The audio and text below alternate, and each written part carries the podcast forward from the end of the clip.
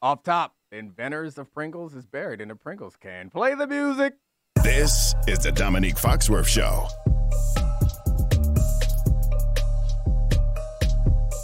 All right, welcome to the Dominique Foxworth Show. We are joined by a guest who, I don't know what he wants to be buried in, Kevin Clark. And of course, everybody's favorite lumber snack. He took off his plaid jacket, but he was a lumber snack earlier, Charlie Kravitz. So, um, Kevin, what do you want to be buried in?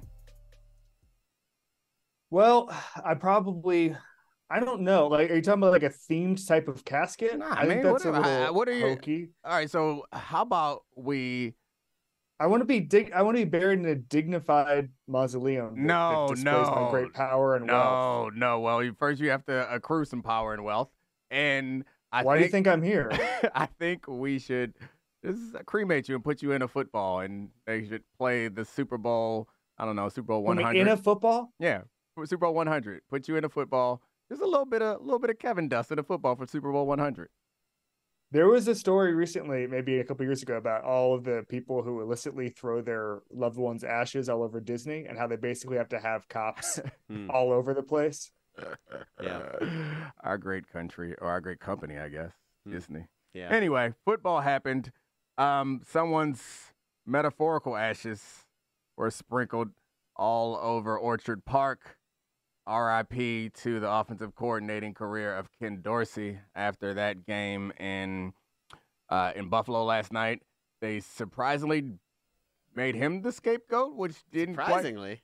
Yeah, I mean, it wasn't. Hold on, you're gonna act like you weren't. No, I know you were surprised because I told you he was fired and you were surprised. I yeah, because you broke the news, but the, we we had built out a doc of who's to blame from that, and the answer was Ken Dorsey. That's who we had set up the production for that. So, that was your answer, not my answer. well, so I'll ask you guys, both of you, uh, purported football experts. Uh, Dominique, now that's questionable. Get your hand on my Um, box. Is did they blame the right guy in Buffalo? Do we do they have the right fall guy? No, if he's the fall guy, I mean, at least to me, it suggests that there's something else going on that we don't know about. Because normally Yes. you get a little bit more uh, leadway. Like if people don't get fired this quickly, like they were good on offense. Like Yeah. they they've been good on offense this year. Like they weren't good offense last night, but they've been good on offense this year. The problem has not been the offense. The problem is if you want to fire somebody, the problem is that they haven't drafted well and they have continued to sign the old guys and try to continue to re up, in the team has gotten brittle and broken. Or you could blame Josh Allen's turnovers, which I don't blame those either. They they come with the package. That's what you get with Josh Allen. But it certainly didn't seem like Ken Dorsey was the problem, unless they believe that someone can coach the turnovers out of Josh Allen. What do you think, Kevin? Let's do a little logic quiz. Uh, they, they teach logic at University of Maryland. nah, nah, we're born with it. if you played the dumbest football game of the season in prime time and you were the dumbest team in the dumbest game in prime time, what does that make you? Pretty dumb team. And that starts with the head coach. It's not Ken Dorsey. And like you mentioned, like first of all, Ken Dorsey did not put 12 guys on the field. Right. Like there's a whole in college football, they say win your clunkers. The Bills basically won this game as long as they don't make that colossal stupid decision. And the Broncos tried to do a quick change field goal. It was ridiculous. They they tried to give that game away multiple ways. So did the Bills. Um, but there has to be something behind the scenes because the big schematic thing that everybody's calling for, I just saw Orlovsky call for it on McAfee, is put Josh Allen under center and use a bunch of motion. Well, okay, if that's the the magic bullet, then just tell Ken Dorsey to do that. But my thinking is that to fire him this early after that kind of game, there's some communication breakdown. There's something wrong with the installation of the offense, or some just Josh Allen doesn't like him. I don't know. I there just literally has to be something because he runs bad plays is actually not a good enough excuse after a game like that. So to me, it's McDermott. To me, it's just the the fact that this team doesn't seem well prepared every Sunday, and that um, if you, by the way, you're the one that made the decision to promote Ken Dorsey from within. It's not like he was coming from outside the building. He's been the quarterback coach for a long time there. Everybody knows those guys from uh, from like the, the whole kind of Carolina mafia that started in, in with the Panthers. Everybody knows Ken Dorsey and what kind of play caller he was going to be. This should not be a surprise. This should be on a roster that is not as good as it needs to be. It's old, expensive. There are big whiffs all over the place. There's Yep. a first round pick from a couple of years ago is a healthy scratch a bunch of times. Um, and then a, a coach that doesn't have that roster maximized. So My question about that, though, because to me, this didn't feel like as much of a knee jerk reaction. This was a team that had an incredibly explosive offense under Brian Daboll two years ago. And even though they have all of the EPA numbers that suggest that this is still an elite offense, they have not seemed nearly as explosive since Ken Dorsey has been the offensive coordinator. Mhm. And that peaked last night or Monday night, if you're listening to this on Wednesday against the Broncos, a team that, you know, famously gave up 70 points to the Dolphins. And so if not Ken Dorsey, then who? You're just blaming McDermott because it seems like the You know, changing Yeah, I'm variable. blaming Sean McDermott. but- but the I'm blaming Sean variable McDermott because they make they keep doing stupid things, and that's outside of play calling. Hmm. And and you don't have to blame anybody. Of course like, we do. like at, at least not now. Like, I, Right. I, the, to do this now suggests that you believe that Ken Dorsey was holding you back, and that now going into a tougher portion of the schedule, that all of a sudden things are going to get better. You're putting a lot of pressure on your offense, and the expectations I think are unfair. And maybe it's not about being fair. So Yeah. whether Ken Dorsey deserved it or not, I think to some degree is irrelevant. Do you think that you that moving on from Ken Dorsey is going to make you good enough to win a Super Bowl? That's the only thing that I think matters right now. And maybe the argument is it could, and that could help him, but I don't see it. doing Oh, hold on, hold on, hold on. Because I'm gonna ask both of you this. You're you're on our last podcast. We're Mr. Locker Room Vibes guy, mm-hmm. and you're talking about how the vibes have to mm. change. We're gonna talk about that. We we're not going to, but specifically, we've talked over and over again about the Raiders, the new the Raiders, the new coach bump, them smoking cigars in the locker room. So you don't think there's any purpose, unless other than winning the Super Bowl, of improving the vibes by getting him out of there? I mean, I feel like I'm repeating myself, so I'll let our guests answer this first, and then I'll come back to it. I I have a question. Having you've been in a locker room, and Sure. the thing I've heard from coaches, maybe it's just bad coaches, is that the locker room is mostly player based, unless it's like a real crappy Right. Coach and guy who's making everybody's life miserable. The locker room is mostly player led. Is, isn't that correct? Yeah, the rock, locker room is player led, but I, I guess I assume that Charlie is not talking about literally the locker room. He just means like the team vibe and the team Yes. culture. And the point that I made over and over again on the show this last weekend, and I'm sure Kevin, you listened to it uh, several times and took notes so you could learn about football. So I don't have to tell you about it. But for the people who missed the show, was how important the the feeling in the locker room is, and coaches have decisions about have decisions that can impact those things. So that's why Kevin and I, I think, both started with saying there must be something else. Yeah. So if somebody is But- going to put in front of me that Ken Dorsey was the vibes and he had to go, by all means. But you can't put the stats and performance in front of me and say that it's been Ken Dorsey's fault. I don't know if a coordinator has that much impact on the vibes. And that's what I was kind of saying with the player led thing, because I've always been led to believe, Dominique, and, and you saw it firsthand. The number one thing that impacts the locker room generally, um, like on a big picture scale, is money, contracts, and the path to get those two things, right? Like I've heard stories about like um, the Legion of Boom, where the roughest patches were because this guy got taken care of, and this guy says, uh, "Where's my where's my long term security?" And then things devolve from there, right? So like that's the number one concern, just like any workplace, by the way, for for ninety nine percent of players. Um, from there, I think there's probably just like personal interactions, like how do you how do you gel with certain guys, all that stuff. Like, are, do you have friends on the team? What kind of community is it? Do these guys go out together? All that stuff. Like, how bad would an OC have to be for his play calls to actually hurt the culture of a team? So it may not be the play calls, but it could be the relationship with the quarterback. And there's nobody more important Right. than a But I think that's separate. I I think that's that that's just the uh, that's quarterback management. No, and I also think that there could be something in be, as a defensive player when you come to the sideline and you believe that it's because of the coordinator. I think you could probably look at the Steelers as a situation that that has the risk of being similar. When you're like, all right, we got to stop, and then if there's a turnover or there's uh, three and out, and you attribute it to play calling, I think you're right. This is a long shot. It's rare that it's going to affect you that way. But I don't think that it's necessarily about a whole locker room thing as much as it's the relationship between the head coach and the coordinator, relationship between the quarterback and the coordinator, relationship between the number one receiver and the coordinator. All of these Right. these are relationships that are hugely important and that matter. And if you believe that one of those relationships or any connection of those relationships is severed in a way that's irreparable, then somebody got to go, and it's always going to be the coordinator. I was gonna say, here's my only thing about the the personal relationship between quarterback and coordinator. Is I was there a couple of years ago, and Brandon Beane the GM had said to me, Name drop. obviously, Yep. that um Name drop number I- one. well, Char- Charlie said I was going to drop Josh Allen's name, and so I'm zagging here, Ooh. and I'm I'm I'm dropping Beane. Did he seem happy Josh last Allen. time you talked to him? Josh? Yeah. They had just beaten Tampa Bay. Mm. He was locked in. He He, said my name a lot, so it was probably taped on the top of his laptop. It was kind of an old politician's trick. Um, so, but Beane was happy last time I saw him because it was a while ago.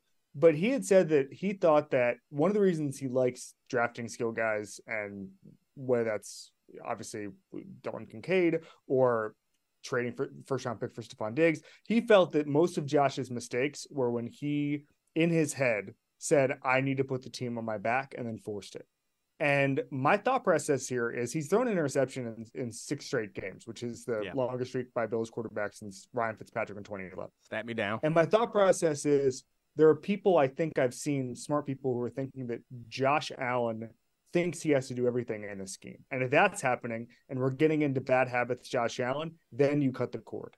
But if that's if that's scheme, then sure. But if there's other reasons Josh Allen feels need to put the franchise on his back and make these crazy plays and throw these interceptions, then you address that. I don't know if they addressed the problem today, and that's Yeah. my concern. I, I agree. It's funny that Brandon Beane is like, we don't want Josh to put the team on his back when Brandon Beane is the reason why. It feels Yeah. like the roster, and it's possible that Josh just plays that way, and it's not about who you set him up with. It's not about uh, who you surround him with. It's not about the game that you call because yeah, you can shrug off a, a blitzer and scramble rather than throw the ball away and throw into a tight window rather than do those things. Like that also feels like that's in Josh Allen's nature, and it's not only about the situation, but when you're when you come into a season with an incredibly old defense, and then all of your good defensive players get hurt, then it's hard for the quarterback not to walk into the game thinking, "Damn, I'm gonna have to put up numbers tonight." Well, and like it's it is true. Brandon Beane never addressed the number two wide receiver. Yeah, they brought in Dalton Kincaid, who's most likely the real number two, but one of those picks on Monday, a drop by Gabe Davis, and that's just been an issue since we thought that Gabe Mhm. Davis was going to, going to emerge after the 13 second game against Kansas City, and he never has. I guess what I would say is like they have a better pass blocking offensive line than they've ever had. They're they've gotten constipated in the red zone. They aren't as explosive, and Josh Allen is making more mistakes. Whether or not that's luck or not, because he's 15th in turnover and like interceptable balls and first in interceptions, it still happened. And I feel like the only person who would be accountable for that would be the offensive coordinator, unless you're going to fire McDermott midseason, which seems rash when you're five and five. Yeah, I mean they moved on from Leslie Frazier. Like it just feels like there's a lot more happening there than we're aware of, and they are making scapegoats out of people that I'm not sure Yeah. that they should be. I, I blaming. firing your OC and DC in a 12 month period Mm. is a red flag. That's a, that's a that's like you're throwing people off because the ship is sinking, and no one thought this ship Yes. was in that the ship was in that situation. Um, Uh, I'm gonna just quickly throw this out there. Joe Brady, are we sure he's good? Did anybody say he was? I, I mean, he had a lot of hype because he was the co-coordinator on the Joe Burrow LSU oh, offense. so it's nice when Joe, Joe Burrow's throwing to Ja'Marr Chase and Justin Jefferson. Got it. Got it. That seems to be helpful in a college game. Oh gosh, yeah. I don't know. I mean, uh, we'll see how this all works out, but I think that the window is closing, if Yeah. not already closed for them. It's something that we talked about um, before the season started, and it's come to fruition. And guess what? The Texans coming for your wild card spot. Y'all better tighten up. I, I agree, but I also want to say so. I saw a lot of people last night being like 13 seconds ruin this franchise, and Uh, I the, actually the Nick Wright disagree. take. It melted his brain. Well, I, I saw like 10, 10 people say it last night. Like they never got over 13 seconds. And I, I, I do think there's some kind of psychic uh, hangover that, that happens when you have an event like that. yeah, but I you know about it. Nick Anderson. Nick Anderson. But like, I, I also think it's just really hard to win a Super Bowl. And like windows actually last unless you have Patrick Mahomes, they last like three years. And so sometimes you just never get back by coincidence. Mm. Yeah. The way the 13 seconds plays into it, it was probably one of their best shots to win the championship to me. Like, Right, I, I don't think Right. that. But you don't get that many shots. Yeah, I know. I don't think that 13 seconds broke their brain. I think that they kept doubling down on their roster because they're like, we're going to get Yeah. it one of these days, which is a reasonable thing. So I can't criticize Brandon Beane for those decisions because I don't want to let talent walk out the door either. However, if you want to have a prolonged run, you're gonna have to let some talent walk out the door and draft some good players. That's yes, and but then the well the other the other thing is they were drafting to address. They were always kind of fighting the last war. Right. They were always drafting to beat the Chiefs, and it's like, well, if you're drafting to beat the Chiefs, guess who's coming? The Bengals, and you didn't draft to beat them. So Mm. good luck, buddy. Now let's talk about the play of the week. The pressure to follow up Hypnotic and Cognac weighing heavy on the team. Hypnotic was in the cup, blue, and ready for the play. And boom, Añejo Tequila came in with a smooth assist to Hypnotic's tropical fruit finish. Shaken, strained, poured. It was green and good. The playmaking splash shifted the tempo. Another great cocktail from the Hypnotic team. Every season is Hypnotic and Tequila season. Hypnotic Liqueur. Bardstown, Kentucky. 17% alcohol by volume. Hypnotic reminds you to think wisely, drink wisely. Now, let's talk about the play of the week. The pressure to follow up Hypnotic and Cognac, weighing heavy on the team. Hypnotic was in the cup, blue, and ready for the play. And boom! Añejo Tequila came in with a smooth assist to Hypnotic's tropical fruit finish. Shaken, strained, poured. It was green and good! The playmaking splash shifted the tempo. Another great cocktail from the Hypnotic team. Every season is Hypnotic and Tequila season. Hypnotic Liqueur, Bardstown, Kentucky, 17% alcohol by volume. Hypnotic reminds you to think wisely, drink wisely. 10 seconds on the clock. How many things can you name that are always growing? Your relationships, your skills, your customer base. How about businesses on Shopify? Shopify is the global commerce platform that helps you sell at every stage of your business. From the launch your online shop stage to the first real life store stage, all the way to the did we just hit a million orders stage. Shopify's there to help you grow. Sign up for a $1 per month trial period at shopify.com slash network, all lowercase. Go to shopify.com slash network now to grow your business, no matter what stage you're in. Shopify.com slash network. Enjoy all your favorite sports like never before at BetMGM. Sign up using code FIRSTTAKE and receive up to $1,500 back in bonus bets if you don't win your first bet. When you register with BetMGM, you'll get instant access to a variety of parlay selection features, live betting options, and the best daily promotions in the business. And with BetMGM at your fingertips, every play and every game matter more, than, ever. BetMGM and GameSense remind you to gamble responsibly. See BetMGM.com for terms. This U.S. promotional offer not available in D.C., Mississippi, North Carolina, New York, Nevada, Ontario, or Puerto Rico. Gambling problem? Call 1-800-GAMBLER in the U.S. Call 877-8-HOPE-NY or text HOPE-NY 467-369 for New York. Call 1-800-NEXT-STEP in Arizona. For Massachusetts, 1-800-327-5050. For Iowa, 1-800-BETS-OFF. For Puerto Rico, 1-800-981-0023. For West Virginia, visit 1-800-GAMBLER.net. First bet offer for new customers only. Subject to eligibility requirements. Rewards are non-withdrawable bonus bets that expire in seven days. In partnership with Kansas Crossing Casino and Hotel. That's uh, that brings us as a nice, tidy transition to the Bengals, who are playing on Thursday night. Well done. Uh, who are playing on Thursday night against the Ravens. Um, the Ravens have led for all but 28 minutes this season. They probably should Yeah. be should be 10 and 0, but they're 7 and 3. The Bengals are a very bizarre record team as well because of the way Burrow started the season. These are both not trustworthy good teams, but I have to ask you both. Who do you trust more on Thursday night, the Ravens or Bengals? I mean, I think it's obviously the Ravens. Uh, as as confusing. obviously. Yeah, I think it's obvious. I mean, if we're basing it off of what we've seen so far this year, and I guess we could go back to last year and we could bring into it the Bengals nine game winning streak that included a playoff game and uh, just Joe Burrow's general excellence and Lamar's prone injury proneness. But if we're looking at the this season, what the Ravens have been able to do in a game against the the um, Bengals also, it's like it feels like to me the hard part, like they they completed every portion of the meal except for three times when they really messed up the dessert, which like I get it. It's a big part. The end really matters. It's the thing that lasts. I know they say that about movies. It's like no matter how the movie is, if the ending's great, people will walk away thinking the movie was great. Well, the Ravens do the opposite at least three times. Who says season. that about movies? Lots of people say that about movies. People. critics. Give me one example of a movie where the ending was so amazing it made the movie good. All right, give me some time to Google that because I don't just have an encyclopedia. I just don't believe it. I would just turn, especially in the streaming era, I would just turn it off and be like, "This is not." Well, gonna, this is I'm not- Be like, That's I'm- what Sean McDermott did. I'm an old man, so I'm not from the streaming era. I mean, any any movie Yeah. that had a big twist in it. So like, if you ever saw Sixth Sense, And- like it's like, hey, this But- movie's okay. Boom, great movie. You've seen Identity? This movie's okay. Boom, awesome twist at the end. The twist matters, right? No, disagree. I, I, I thought the Sixth Sense was good start to finish. Yeah, I agree. uh, and that Shyamalan That's- was in his bag. That's what popped up in my head as well. But I was like, oh, it's actually a good movie the whole time. Uh, Really usual, gripping. usual suspects. Boom. usual Suspects. Bor- But again, boring movie movie. start to boring, finish. boring movie until he straightened out that limp.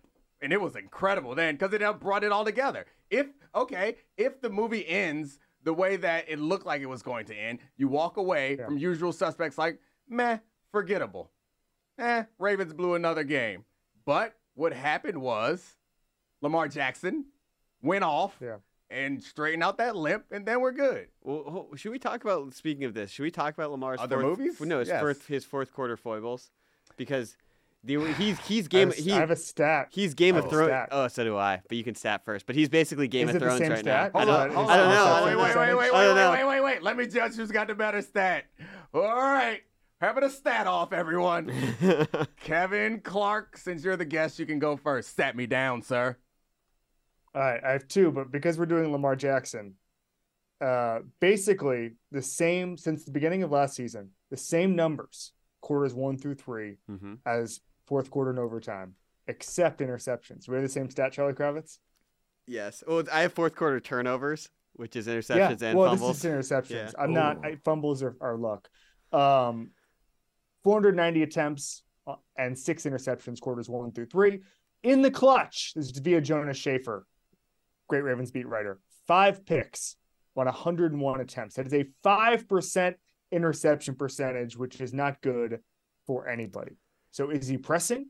Is it the way the defenses are are playing him in the fourth quarter? I don't know, but the numbers are astounding when you consider that the Ravens have lost seven games in the last two regular seasons, and in five of those seven, they had a 90% chance to win in the fourth quarter. and so That thi- is astounding. this guy's the current MVP favorite. And just to add on to the back of that stats, Hold on, It- you don't get to add on. It what do you a- mean? This is It was a stat off. You don't add on. You Mine's compete. mine. Mine gave up. adds He to conceded the no, punt. No, no, no, no, no, no, Conceded? no. Conceded? Conceded the punt. No, no, I'm Zuckerberging here right now. Where I'm like, I'm taking your silly stat and I'm Oh. changing it so significantly that it's unrecognizable.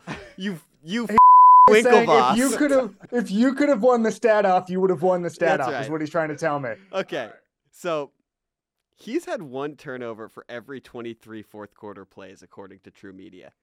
The only Justin Fields and Davis Webb have a worse But- fourth quarter turnover rate but- than that. How is that different than what I just said? Oh, Five whoa, interceptions whoa, whoa, whoa, 101 whoa, whoa, attempts. whoa, Did you, did you whoa. reference Davis Webb? Yeah, the context matters. Did you reference The Davis co- Webb? in the first I Okay. said, I said it was bad for anybody. A group that includes Davis Webb. in the first official stat off? Do you do, do you know Davis Webb? Do you have any personal anecdotes about him?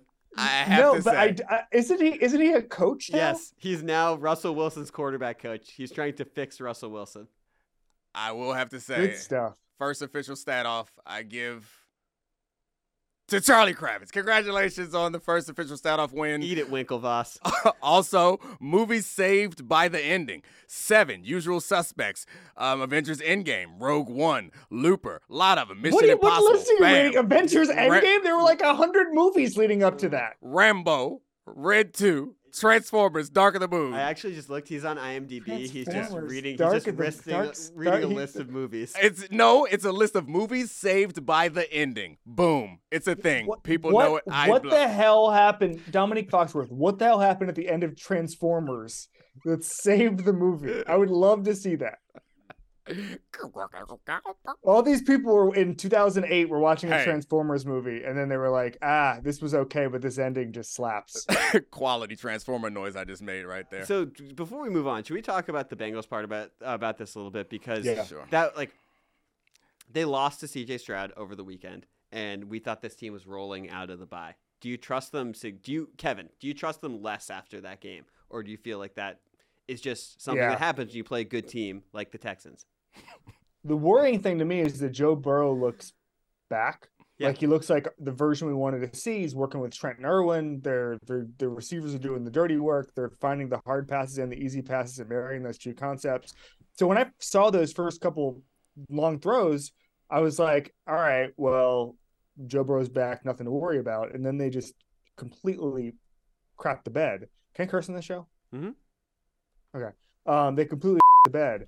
And yeah, and uh oh, it's what they did. It's what they did at home against a team that is on the ascent, but the Bengals should be better. The Bengals should be better than a pesky wild card team with a Mhm. really good rookie quarterback. That's where they should be in their life cycle. And to see that, and I thought they were getting hot right now, and we know what happens when the Bengals get hot. This is not this is not the part of the script here.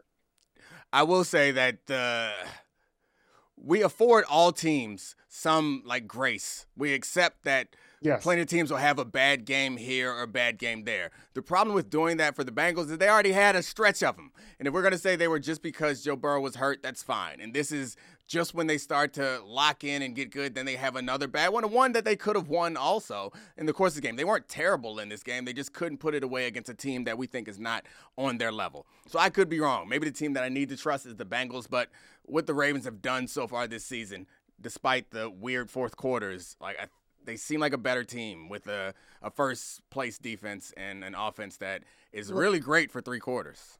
Let me ask you a question because we're giving a lot of grace to the Bengals. I am certainly giving a lot of grace to the Bengals because of the calf injury and all that stuff. We're not giving that grace to the Bills. I know it's always kind of a moving target, but like, how does a team earn your trust and keep it, Dominique? It's gut. It's in the gut. no, I think it's it's when you watch the games, it's a feeling that you have about it, but it's consistently making. First of all, it's winning. That's winning. That's well, yeah, no. it. To me, it's And I- like me having counted them out five, a team five, a franchise five times, and then they every every single time, or at least four out of the five times, they they come back and make me look like an idiot, making me look like an idiot, which the Bengals have done a handful of times. how you earn your has trust. is, is how you earn my trust because I then I get scared. The Bills have not done that necessarily. In, That's not in trust, A that's number of years. That's also Joe Burrow. Yeah. Said, Joe Joe Burrow said it right. Our window as long as is as long as I'm here, and that's true. And like obviously, we should note the context of that game that Ja'Marr Chase was 50-50 to play, and even though he balled out, he was certainly not 100%. And Tee Higgins did not play in that game, and that Joe Burrow has been able to mask some of the offensive line issues. Um, Yeah. but that is more difficult when you don't have your star wide receiver. Yeah, I mean, I think it's. I would to to be clearer on my answer. I think it's about consistency, and I think it's about understanding the shortcomings. And the Bills have not been consistent. And what we understand about their shortcomings is there's nothing they can do to fix them. So I think the uh, Bengals have shown us some stretch of consistent c- competitiveness and the things that they struggle with. It's normally connected to how Joe Burrow is feeling. And it's something that can be addressed and seems to bounce back all the time. And I think the same thing could be said for the Ravens, despite their fourth quarter issues. They've been consistent for the last several seasons. And again, the things that they struggle with is like, is Lamar going to be healthy at the end of the year? If he's healthy at the end of the year, I feel like they're a contender. And I mean, the Bills, it's probably not fair. They've been competitive, but over this last stretch and in those big moments, they have not been consistent, which I guess then you would say the Ravens haven't in those. Well, so it's they the the Bengals have been inconsistent when they've been banged up, Yeah. which I guess you could say for the Ravens as well. Yeah, which is true. And I, I mean for the for the Bills, it's like we have this situation which is all built around this quarterback who himself is going to be great but also inconsistent. And then there are big holes that there's no answer for. Like there's big holes on their defense and big holes in the skill position on offense that they just don't have an answer for. So the question I would ask you guys really quickly before we move on to our last topic, um, why can't the Ravens hold on to a lead? Wasn't the whole thing built for Yeah. them to be able to run out the clock and have that The- kind of a defense? It's the most mind blowing thing that they're the best pass rushing team in football and uh, been the best running team, offensive running rushing team in football for the past, I don't know, since Lamar signed five, four five years. And for whatever reason, at the end of games, they have a hard time with it. Uh, I guess you can point to the turnovers. That's a big one. I know uh, this. I didn't want to enter this into the stat off, but They, are, I think, 24th in fourth quarter scoring defense this year, while they've been first in scoring defense for the rest of the game. Uh, those are issues that we cannot account for. But the tough thing about it is, like I mentioned before, you want to be able to point to something and say, this is the problem. For them, it's really hard to be able to say, this is the one thing they have to address, particularly when they have a coach who we think is really good. It's proven to be really good. But you can't say about anybody. Like my issue with Josh Allen is the the secret sauce might just be like telling Josh Allen to relax. that's fair. Like but, that's like. but, however, my thing is, has any? You think no one's ever told Josh Allen to relax? I don't. Maybe Ken Dorsey wouldn't do it. Maybe that was the problem. Somebody's got to tell him, "Hey, Josh." I mean, we've heard Josh after games talk about how he knows what he needs to do, and he talks about himself like he's not him, like he's not the one making the tough decisions. So I think Josh we just have to accept, and Josh has to accept himself for who he is. Look in the mirror and love who you are. You're a, wild card sometimes. It's fine because it pays off more times than it doesn't. And I think your line of questions is a good one because it like challenges me to get away from just like how I feel and really address what's actually happening on the field. And I don't know that I have a perfect answer for how you know which teams to trust. Like if is Patrick Mahomes on your team? Yeah, I trust you. The end. Period. Can I give you a stat? Oh, you got one to compete? Uh, from 2008 to 2021, when Harbaugh became the head coach, the Ravens were 79 and 0 when leading by 14 points in the second half, which is obviously the best in the NFL. Since 2021, they lead the league in blown leads of more than seven points. Quality stat. Blame Harbaugh. It's a bad month for the Harbaughs out here. I was going to say maybe they, they there's a, a, a freshly unemployed guy who vacuum sales vacuum cleaner salesman in Ann Arbor is looking for work who could help them out. Yeah, you just gotta um, crack the the radio signal so you can hear what they're telling the quarterback in his ear. Wow. You couldn't really do that. You would go to jail uh, basically now if you if you just started hacking the other team in the NFL. So can't do it. All right, Kevin Clark, you're the man. Thank you for joining us. You got things to Thanks, do. Thanks, guys. All right. It's been Dominique Foxworth Show. Thank you to my man Kevin Clark for joining us, and also Charlie Kravitz for sitting next to me, um, Meadowlark for letting us borrow the studio, and of course the great producers Megan, Serafina, Kevin, Brian, and shout out Tez. This is the Dominique Foxworth Show.